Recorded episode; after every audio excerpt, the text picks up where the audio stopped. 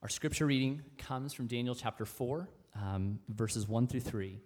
And, and these are actually the words written by King Nebuchadnezzar himself. So hear these words To all peoples, nations, and languages that dwell in all the earth, peace be multiplied to you. It has seemed good to me to show the signs and wonders that the Most High God has done for me. How great are his signs, how mighty his wonders. His kingdom is an everlasting kingdom, and his dominion endures from generation to generation. This is the word of the Lord. You may be seated. What would it take to humble the most powerful person on the planet? Or, or, or to drive the most arrogant to his knees? What would it take to humble you? I mean, seriously, think about it. Like, what, what could possibly compel King Nebuchadnezzar, of all people, right? The one that we've been talking about, learning about together, what could compel him to write a letter like this one to his people? I mean, you heard right. Like, King, King Nebuchadnezzar uh, writes at least part of our story for this morning. The villain so far, right? Uh, the, the wicked, the terrible, the one who has enslaved and oppressed God's people, that guy writes part of the Bible. Well, how did that happen? I mean, just, just like imagine what, what it could possibly take to write a letter like this to, to his people. It happens in Daniel chapter 4. If you have a Bible, if you want to follow along, go ahead and, and turn there. But just like imagine with me like, let's just say you are a governor in some province in the Babylonian Empire. And you open your mail one day. I don't really know how mail worked back then, but you know, whatever. Uh, and, you pull out this letter, and it's like it's from the emperor, like your boss, right? The one. I mean, it's kind of a, it's kind of a big deal, right? And it begins of all things like, like this. Let me read the start of the letter again in verse 1. It says, King Nebuchadnezzar, to all peoples, nations, and languages that dwell in all the earth, peace be multiplied to you. It has seemed good to me to show the signs and wonders that the Most High God has done for me. How great are his signs and how mighty his wonders. His kingdom is an everlasting kingdom, and his dominion endures from generation to generation. I mean, at this point, right? You're reading this letter, you've got to like jaw drop, sort of like, what? And we talked about this last week that, that Babylon is fundamentally pluralistic. They have to be as they, they conquer more and more people to, to elevate one God over another, especially the Jewish God of all, right? That to elevate, I mean, to call him the most high? I mean, come on, Nebuchadnezzar. Like, what happened here? I mean, think about, again, what it would be like to, to receive a, a letter like this. Now, you and I, we've, we've already seen glimpses of God's work in Nebuchadnezzar's life as we've, as we've studied Daniel, right? We've seen it over the last couple weeks. And he's, he's sort of taken baby steps towards God, I guess, maybe. I mean, think back. And so, like, a couple weeks ago, he had this dream, and, you know, nobody could figure out what the dream was, and he didn't want to tell him what the dream was. And so Daniel comes in, and Daniel knows what the dream is and tells him what it means. And, and, and at the end of that, Nebuchadnezzar is, is kind of does one of these to God. He's like, you know, like a little, little head nod. Little, okay, all right, all right. Um, eh, but then he goes out and he builds a golden image, right? And tells everybody in his kingdom, you got to worship this thing, or I'm going to throw you into the fiery furnace, right? So something didn't quite stick the first time around. But then, so last week, like three guys are thrown into the fiery furnace right in front of Nebuchadnezzar, and they're okay. Like he sees that. They, they come out and they, they, they talk after. I mean, like imagine experiencing such, such a thing. He saw all that. And again, at the end of that story, he's sort of like, you know, high five to the Almighty. Uh, but nothing changes. Nothing. Decades pass. Decades. I mean, Daniel's not done, but Nebuchadnezzar almost is. This is our last story with King Nebuchadnezzar.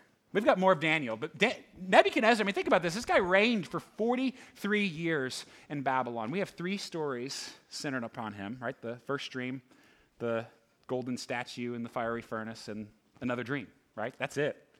So he's kind of at his end, 43 years. And so we started with Daniel in his teenage years, and, and Nebuchadnezzar is with Daniel all the way in, into his 50s, right?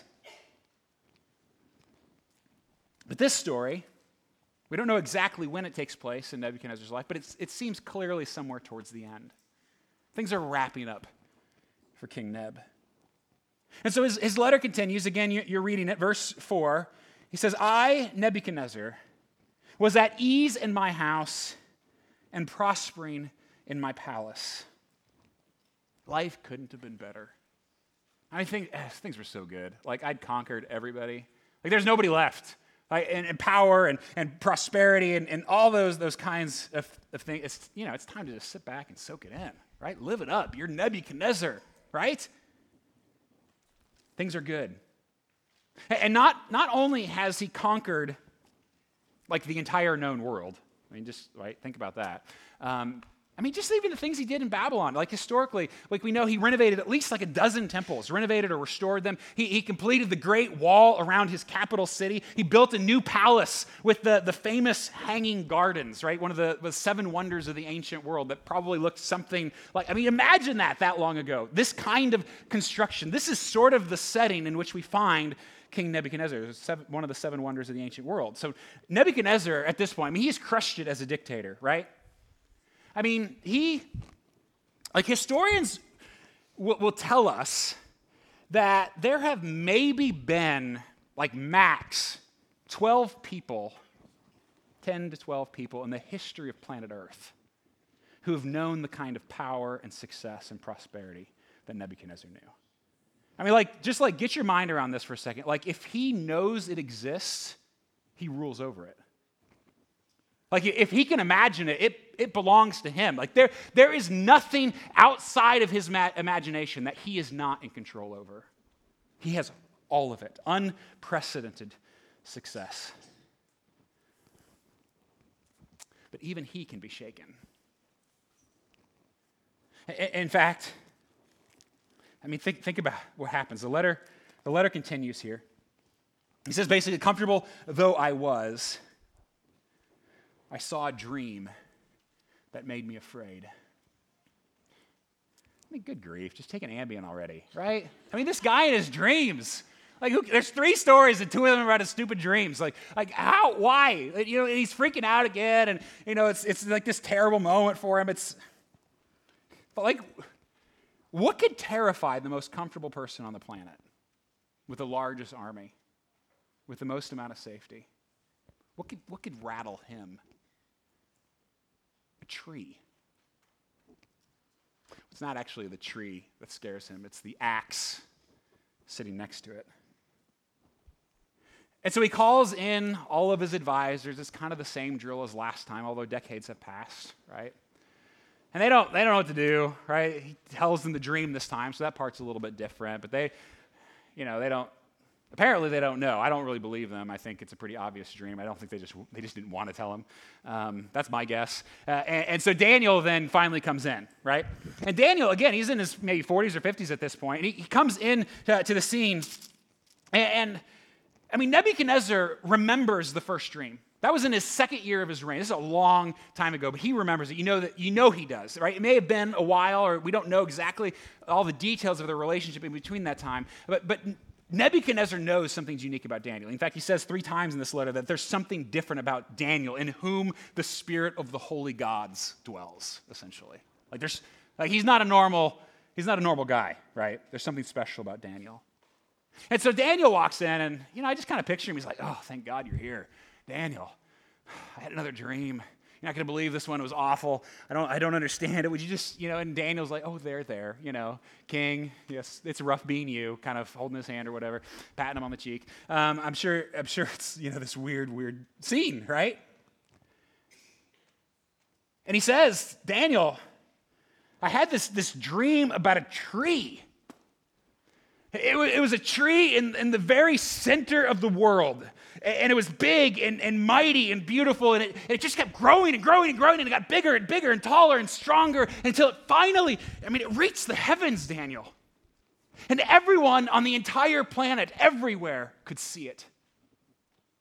And everyone was fed by its branches and found shade and comfort under it. It was beautiful and bountiful and sustained everything. Well, that doesn't sound so bad, right? I like trees. They're kind of cool, right? But Daniel, Daniel, then someone, someone came down from heaven and gave the command chop down the tree and lop off its branches, strip off its leaves, and scatter its fruit. Let the beasts flee from under it, and the birds from its branches. Let him be wet with the dew of heaven. Let his portion be with the beasts in the grass of the earth. Let his mind be changed from a man's, and let a beast's mind be given to him. And let seven periods of time pass over him, that the living may know that the Most High rules over the kingdoms of men, and gives it to whom he will, and sets over it the lowliest of men. Now, I'm no dream expert, but it doesn't seem good for Nebuchadnezzar, right? I mean, that's what I'm like, come on, really? Even Daniel's like, you don't know what this means? Like, like, like Neb, I mean, it's pretty obvious. I mean, that's why I'm convinced the, the advisors, you know, the other guys, they were like, you tell him. No, you tell him. No, you, let's just wait for Daniel to come in. Let him tell him, right? That nobody wants to tell him. It's obvious. This is not good news for Nebuchadnezzar. He, even for him. And even, I mean, so much so, I mean, it's this is hard to believe. Like Daniel, the unshakable Daniel, is sh- shooken up over this dream. He's quaking in his boots because he knows what's coming. I mean, so much so. I mean, it's just kind of strange. Like Nebuchadnezzar actually tries to comfort Daniel. He's like, Daniel, it can't be that bad. Come on, it's going to be fine. Don't worry about it. It's okay. It's all, it's all right. And, and, and Daniel, I mean, God love him, but he is faithful and loyal to his wicked king to the very end. And Daniel's like, oh, oh, king. King, if only this dream was about somebody else. If, if, only, if only this dream was about your enemies and not you, but you, you, O King. O King, you are the tree. And sooner or later, no matter how big and bright and strong and beautiful you are, God will cut you down. You're going to lose your mind, he tells him like your own like faculties your ability to, to think and reason. You're going to become uh, like, like an animal. You're going to graze like a beast. You're going to become like the beast your pride has made you until you know that the most high rules the kingdom of men and gives it to whom he will. Until you know who's boss nebuchadnezzar but, but, in, but in the meantime, king, I mean, Daniel pleads with him. He's like, King, but, but repent, right? Turn away from your sin. He says, literally, like, break off your sins before God breaks you off, he says. Practice righteousness. Show mercy to the, to the, to the oppressed. And perhaps, like, just maybe, just maybe, Nebuchadnezzar, the divine lumberjack, maybe he'll wait. Maybe he'll give you just a little bit more time. Daniel pleads with him. But Nebuchadnezzar, I mean, I don't, I don't really understand it, but he's sort of like, eh, that's it? That's the dream? Shoot. Daniel, have, you, have we met? Have you seen me? Have you seen my armies? Like, do you know who I am? Not even God. Because, I mean, it's almost like Nebuchadnezzar walks out of this. Does he forget? Does he just not care? Is he, is he just that arrogant? Come on. You're God, please. I'll be fine. I control the universe. And essentially, he was fine. For about 12 months, he's fine. Things couldn't have been better. In fact, the story, the story picks up as fast forwards. It's a year later, and Nebuchadnezzar, he's on top of his palace. And I mean, again, just imagine what this is like. Daniel, or what, the things that Daniel saw, and that Nebuchadnezzar there on top of the palace, he's surveying all of it, all that he has his palace, his kingdom, the walls. I mean, I almost picture like, you know, his army is over here, his bank is over here. He's got everything before him and it's all laid out. I mean, seriously, never before in history has anyone, any one person been this successful. And there it all is for King Nebuchadnezzar. And the camera, I picture everything like a movie. The camera zooms out and we see it all. We see what, what he's done, every accomplishment he's made.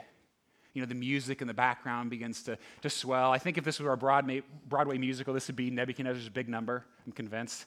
Um, in fact, archaeologists uh, recently found uh, an ancient recording of the exact music that was played during this, this exact moment. Seriously. No, I mean, I mean that. In fact, we've, we've got a little clip for you right here. Uh, go ahead and play it. Huh? Huh? Familiar? Little Meghan Trainor?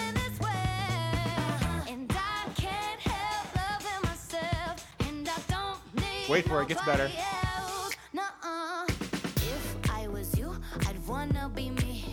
You know it, right? Come on, you know this song.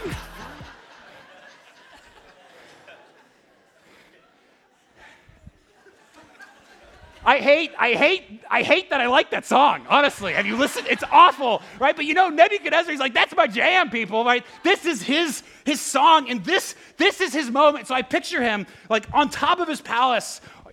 I don't know why he's wearing a bathrobe in my mind. Um, he's got his crown on. Uh, he's at kind of the edge. There's a, a ledge. This is how I see it. Okay. Um, he's got one you know, bourbon in one hand, cigar in the other, right? And in this moment, he declares, I don't even know who's listening, but he cries out, Is not this the great Babylon which I have built? By my mighty power, as a royal residence, and for the glory of my majesty. So essentially, he says the, you know, the same words that you and I think whenever we review our accomplishments, but wouldn't actually say, right? Because we know better. Um, but we'll, we'll, get to that in a second. So he, he makes this loud declaration of the glory that is Nebuchadnezzar. And I can't help but hear another song take over and fill the background. Let's listen. Go tell that long tongued liar. Huh? Go and tell that Johnny Cash. Come on. Tell the rambler, the gambler, the backbiter. Tell him that God's gonna cut him down. Come on, right? Yeah, you know this one. Gets better, gets better. Right here. Right here. This is for Nebuchadnezzar. You can run on for a long time. Run on for a long time. Run on for a long time. What's gonna happen? Sooner or later, gotta cut you down. Sooner or later, you down. I got to get the soundtrack, right? I mean, you hear those songs, both of them, it's like, man, were they written for Nebuchadnezzar, right? Or maybe just for humanity more generally, right? But we'll, we'll get there. So imagine, imagine this scene. All that's just happened, he declares loudly, boldly, how awesome he is. And he is awesome. Nobody before him. And yet, truthfully, in this moment, like the words, I don't even think they're out of his mouth, and you almost hear God laugh, don't you? Or at least humming along with a little Johnny Cash, right? You know God loves him some Johnny Cash. But you, you know it's you know it's bad because like even God cuts in at this moment. Like he's like, you know, Neb, let me just stop you right here. Right? If, God ever speaks audibly to confront you, it's, it's not a good sign, right? The kingdom, he says, has departed from you. It's lost. It's gone. It's, it's, it's, it's out, right? And all those terrible things that you dreamed about, those, Nebuchadnezzar, those are going to happen to you. You're going you're gonna lose your mind. You're to, your, hair, he says, is going to look like, a, a, like the feathers of, a, of an eagle, and your, your fingernails are going to be like these talons, and you're going you're to graze in the fields like an ox. You're going to lose your dignity, your self respect, everything around you. It is all gone until, Nebuchadnezzar, until you know that the Most High rules the kingdom of men and gives it to whom he will. I wonder what this story is about, right? In case anybody's missed it uh, at this point. So, the first thing we learn here is that pride, a thing that lives and often flourishes in every one of us, pride dehumanizes, deceives, dehumanizes, and destroys. Pride deceives, dehumanizes, and destroys. Pride is the first sin, it's the original one. It's what gets it all started. It's the sin behind all the other sins. Pride, pride is the belief that you're in control, that I'm in control of my life, that I, I decide what I need, that I don't need God, that or his rules or his help, that I can be happy without him. Like pride is, is the desire to be God without actually being like God. you know, being just tyrannical and self-centered. It's all those, those things. And the prouder, the prouder you are, the less you can see. I mean, so much so that I can actually end up blaming God for the bad things in my life, but taking loads of credit for all the good things. I'm sure none of us can relate to that. Like something bad happens, like, oh, how could God do this? Something good happens, like, right? Look at me. Tim Keller, pastor in New York, he, he refers to this as cosmic plagiarism, that we take credit for what God has done. And so, like, just imagine if you, you know, students, you turn in a paper with your name on it that you wrote that some other kid ends up getting credit for. Or, or, you know, you turn in your reports at work and somebody else takes, takes the, the benefit and, and gets, gets the, the results for themselves on, on, for them at, at work. Or, or like, what if, like, you know, an aunt comes up to you and is like, you know, actually, the real reason your kids turned out okay is because I was in their life. Like, right? You're going to punch that person. But that's exactly what we do with God, isn't it? Pride looks around and says, Look at my house. I've arrived. Look how, look how hard I've worked. Look how good I am at my job. Man, I, I, was smart enough to get in the right schools and, and worked hard. I made only a few mistakes. And look at my kids. Man, I've been such a good parent. And look, I mean, just think of the genetic material, right? I mean, we, we give all this, this respect or this, this credibility to ourselves. Like, I mean, just like, what if I'd been born in a different century? Then what? Or a different country? What if I had been born to different parents or given different opportunities? What if I've been born with a different color of skin or a different language spoken or, or worshiping a different God, right? I have zero control over any of those things. And yet I look around and think, man, I did that. I earned all of it. I mean, God helped, I guess, but, you know, between you and me. Come on, right? And it's hauntingly, terrifyingly clear in this story. The prouder you are, the less human you become. I mean, obviously, it's, it's an extreme example with Nebuchadnezzar, right? He starts living like an animal, like the, like the beast he's become. But this is, this is what pride does pride is dehumanizing. When we try to make ourselves into something more, we actually become something less because we're, we're not meant to be more than God. We're not meant to be in control of our own, of our own lives. To be human is to be created, it's to be dependent, it's to be subject to, to one's creator. And pride rejects all that, rejecting the very foundation of what it means to be human. I think it's why it's so appalling to us when we see people living an arrogant life, right? It's disgusting. It's because we, we know it's, we're not meant to live like that. There's something subhuman or unhuman about living that way. In fact, it's even, it's even listed. I don't know if you know this. This is, this is a fun fact. It's listed as one of the things God hates most. Did you know this in Proverbs? Here's what it says that there are six things that the Lord hates, seven that are an abomination to him. Number one on the list, number one, haughty eyes. Oof. And I know, right? I know, I know. Pride. And pride is sort of like the bad breath of the soul. Because you notice it on everybody else, and it is disgusting, right? But for yourself, I mean, I don't know, it's all right. Doing okay. I mean, that's how proud we are. And in fact, I, I would venture a guess that for some of us, we are so proud that this entire time we think, man, I hope my husband's listening. or my wife, or my kids, or my parents, or my friend, or I wish, I wish my boss could hear. Like, no! Like, this, this is about you. It's about me. Pride is at the core of, of who we are and our, our broken, sinful selves. This isn't about anyone else. In fact, C.S. Lewis, I love this. He writes If you think you are not conceited, it means you are very conceited indeed. So if you think this is about somebody else, if you think you can check this one off the list, that this is, this is a problem you don't have, but those people have, or that person has, if that's, if that's where it is for you, like if you don't see where pride is beginning to take root in your life, it means it's already taken over. Like it's, it's, already, it's already taken control of, of who you are. Where are those places for you? Where, where are the spots in your life where you either reject God because you just don't need Him, which is pride, right? Or, or where you, you just take credit for whatever he's done in your life. What are those places for you, for me? And let me, let's like a word of advice. Like, don't wait for what happens next in the story.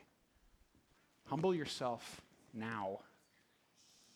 Because this, this story gets worse before it gets better. Verse, verse 33. Immediately, the word was fulfilled against Nebuchadnezzar. It all happens just as God said it would. Every, every detail of it comes, comes to pass for, for seven periods of time, it says. We don't really know what those were, what that means. Seven somethings. Seven days, seven weeks, seven months, seven years. We don't know, but it was long enough. And it was deeply humiliating that God humbles the most powerful person on the planet, everything gone, even his own dignity. That the divine lumberjack takes out his freshly sharpened axe and just starts chopping. I mean, how do you feel about that? Is that okay? Can God, God do that? I mean, I guess we're probably okay because we didn't know Nebuchadnezzar. He lived way back then. He was like a total jerk. And so, like, he got what was coming to him. But, but like, like if you don't hear, if you hear that story, you're not thinking, but if God could do that to Nebuchadnezzar's pride, what's he going to do to mine?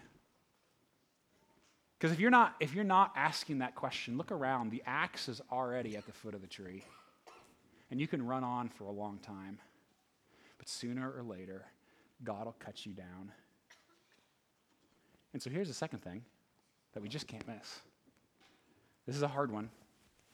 Not that the other one's easy, I guess, but because you see God's severity in this story, don't you? I mean, God is not messing around when it comes to our, our pride. Um, he is severe but merciful. Don't miss that from this story. I don't want to miss it. God is severe but merciful. Because, like a surgeon, he cuts and it hurts. And sometimes he has to cut deeper and in more places but he'll do anything to get the tumor out. Pride is a cancer that has to be removed. It's going to kill us otherwise. Like we, we, can't, we can't live with, with it in us. It, it's going to destroy us. Like there's no, there's no way around it. We, we will die if God doesn't do something about the pride within us. And so out of love for us, out of severe mercy to us, he cuts. And I'm not saying that everything that bad that happens is God with his axe. Okay, of course not. We live in a broken world, and sometimes terrible things happen. And yet, it would be very proud indeed, wouldn't it, not to at least ask? God, are you trying to teach me something here? God, is there something that like I'm missing that I need, I need to learn? Are you, are you acting right now, God, in my life like a good father, disciplining his child? God, do I need to be humbled? And if so, God, would you humble me? Have you ever asked God to do that? Next, next trial you face, big or small, no matter, no matter what it is, don't just like quickly dismiss it as an inconvenience, right, or as a string of bad luck or whatever. It might actually be God, out of love, trying to squash just a little bit more of your pride. One chop at a time, right? Listen, every one of us here like I'm, I'm convinced every one of us is just one blank, and you can fill in the blank with whatever. We're just one blank away from humiliation, aren't we? From, from utter disaster. Um, what would it take to level you? And will you welcome God's severe mercy when it comes? Will you recognize it? Will you thank Him for it? You know what? I got a better idea. Hear me out. What if? What if instead of taking the beastly route of old King Neb, what if we just learn humility now? Right? I mean, it's brilliant, isn't it? Like, why? Let's not let's let's not go that path, and let's just let's just learn something now. We know easier said than done, right? But God tells us exactly what He wants three times. I read all three of them. You can't miss it in the story. Like, we know what God wants from Nebuchadnezzar. He says it all this mess happens until you know that the Most High rules the kingdom of men and gives it to whom he will. Until you know who's boss. until you recognize who's in control, who, who, who your life is actually subject to, who's actually in charge of the universe that you think, that I think I tend to run. Nebuchadnezzar, I think he learned it. Like, listen to what he continues to write. Verse 34, he says, At the end of the days, I, Nebuchadnezzar, lifted my eyes to heaven, and my reason returned to me. Let's like just stop there for like, that's so interesting, isn't it? The acknowledgement of God is the return of reason. That, that true reason, not, that's not what we usually think, right? True reason actually starts from a position of humble faith. And he goes on, he says, And I and I blessed the Most High. And I praised and honored him who lives forever, for his dominion is an everlasting dominion, and his kingdom endures from generation to generation. All the inhabitants of the earth are accounted as nothing, and he does according to his will among the host of heaven and among the inhabitants of the earth, and none, none, nobody can stop him. None can stay his hand or say to him, You've made a mistake. What have you done? Right? Nobody can say that. He learned it I mean, if only he had just started there in the first place, right? Think of all the pain that could have been spared, all, all the suffering and heartache in his life and the lives of people around him. And yet, in these words, we find the great antidote to our pride. I mean, it's not that, it's not that profound, honestly. It's just simply a recognition and delight in someone bigger than yourself, right? That's what, that's what, Dan, that's what Nebuchadnezzar saw here in this, this story in Daniel that, that there's a God who rules the universe, not me. There's a, there's a God who's good and gracious to all his people. There's no room for pride with a God like this.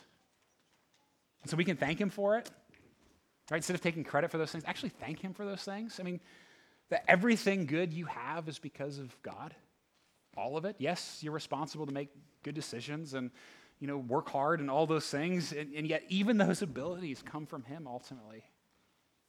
Are you thankful to Him? And also trust Him for it. Like just to daily remind yourself, for me to remind myself that He's in control, not me. That He keeps me safe, not me. That He decides what's good for me and best and right for me, not me. And to be able to say, even in the hard things, God, is in control and he's gracious. Even when it's hardest, will you trust him? And obey him for it. I mean, like, I love that. And this, like Daniel's like first response to Nebuchadnezzar is, dude, you got to repent. Practice righteousness. Get your, get your act together. Like, do what God would want you to do. Show mercy to the oppressed. Let God be the boss of your life. He's going to do a better job than you would anyway.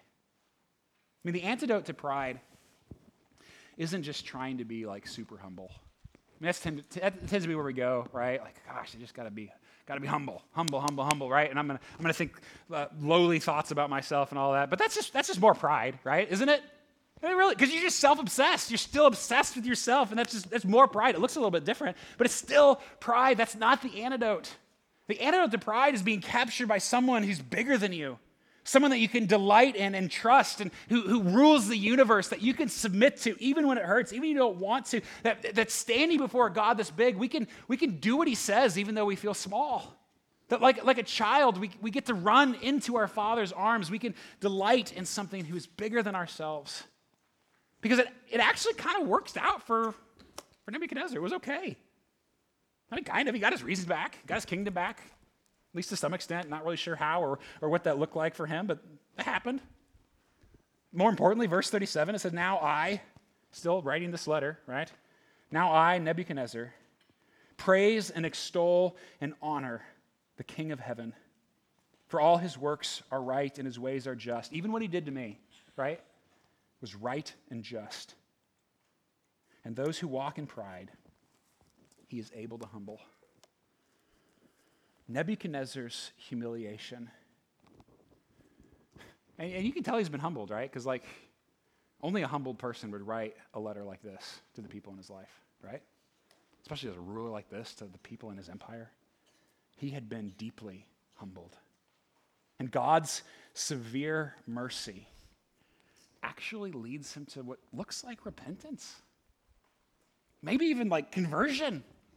Like people, this This is like this is his this is his letter of testimony to the world of what God has done. That God pursued even him, the person that the last two weeks together we had completely written off. Right? Am I right? The wicked, evil king Nebuchadnezzar, and God has chased him down. And finally, Nebuchadnezzar responds.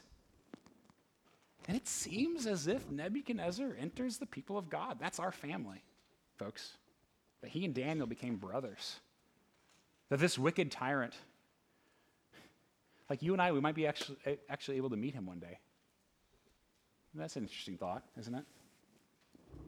I'd love that. Wouldn't you love that? I, I mean, I don't know how that works and, you know, how we'd even recognize each other. Like, maybe he's wearing the bathrobe and a bourbon and cigar or whatever. Um, but I'd love to like go over and just be like, ask him like, what was it like, and how, what was it like to be that powerful, first of all, and then to be lowered that that deeply. But you know, one question I don't think I would have to ask him was it worth it? Like, are you, are you okay that God did this to you, that He humiliated you? I don't, I don't think that question would be necessary. Do you? It reminds me of one of my favorite stories from the, uh, the Narnia series. I love those books, and I think maybe my favorite book is The Horse and His Boy. And I think maybe my favorite scene uh, is, is this one scene I'm going to tell you about. And okay, this is fantasy. I realize some of you are like, ugh, talking animals and mythical creatures. Bear with me, I know. I think they're awesome, but you don't have to. Um, but, but like in this series, you know, Aslan, he's like, he's the great lion. He's this, this figure of, of who Jesus is, right? The divine king, the God of, of, of everything, um, but with lion flesh on, right, in the story. And in, in this particular book, there's this horse named Hwin. And I love Hwin. And, and the, the climactic scene of this story, the horse and the lion meet together. Like, just like imagine that, okay, for a second. Like a horse and a lion hanging out. In fact, I actually Googled an image, like Google images, like horse and lion. Um, it wasn't the images I was looking for, okay? Uh, let me just say, none of those will make an appearance. Like, it doesn't end well for the horse, okay? Uh, this is a terrible, terrible, terrifying situation, not unlike Nebuchadnezzar meeting his God, right? Terrifying. And, and yet, as, as Lewis describes this, this scene, when the, the horse, I love her response. He, he writes, Then Hwin, though shaking all over, terrified, gave a strange little neigh and trotted across to the lion. Please, she said, you're so beautiful. You may eat me if you like. I'd sooner be eaten by you than fed by anyone else. Might be the greatest line in that entire series of books. And that, that in my opinion, that, that's the message of Nebuchadnezzar's life. I mean, there's a ton that we learn, right? We see that pride uh, dehumanizes and destroys us. We, we, we see that God's mercy in our lives often may be terribly, terribly severe and yet still merciful. And we see that, yes, the better, the better path is to choose to submit ourselves to this rightful king even now. But if you only take one thing from this message, only, only one thing from our time this morning. I, I hope that it's this. This is, this is what has gripped me in this story. And it's what I'm convinced Nebuchadnezzar, if he could stand here in front of us, would say that it is better to be humbled by God than exalted by anyone else. That it is, it is better to be humiliated by God than exalted by anyone else. I'd rather be devoured by him than fed by anything or anyone. People, let, let him humble you. Let, it, let him devour you if that's what it takes. For the one that we serve, our God, was humbled for our sake, wasn't he? Let me think about that. The only one who has any right to pride, truly, like the one who made everything, the righteous and holy, the one who's existed from eternity past, that has no beginning and no end, that's bigger and stronger and mightier, whose kingdom lasts forever, like him, right? Every reason for pride, and yet he humbles himself so much so that he, he enters into our story that the same God who confronts Nebuchadnezzar becomes a, baby born in Bethlehem. And that, that he comes not, not with an axe, but instead he comes to bear all of our pride upon himself, to take all of our sin and selfishness, all of our arrogance and insecurity, every bit of, of pain and heartache that you and I could ever experience, to take it upon himself. And he was truly cut down on the cross for our sake, so that in due time he could lift us up. crucified for our forgiveness, risen again for our life and for our wholeness. And if, that, if that's who our God is, if, if that's our, our King, if that's, if that's Jesus, friends, I'd rather, I'd rather be humbled by him than exalted by anyone else. Let's pray.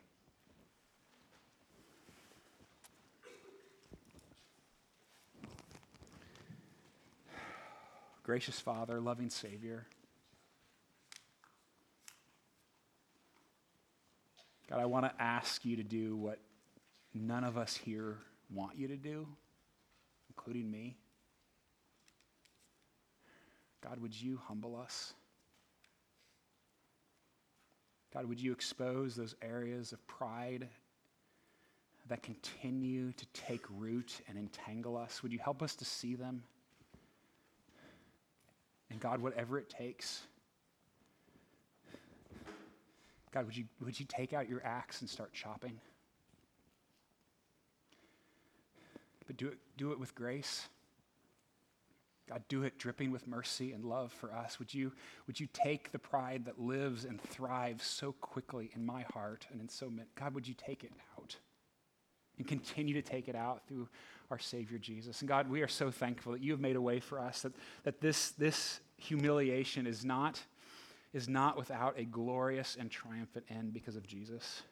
That truly he was the one who was cut down for our sake, and that in him we know not, not only is, is humility not that scary, right? Because he was humbled less and he made it. Um, and that we're with him. We're sons and daughters with him. And so not only is humility less, less scary for us, but God, we also know that in due time, you will raise us up, even as you rose your son from the ground. So, Lord Jesus, we trust you, we worship you, we give everything to you. And God, we proclaim um, even when it's hard to believe, even when it's most painful, help us to say it and to believe it that it is better to be humbled by you than exalted by anyone else.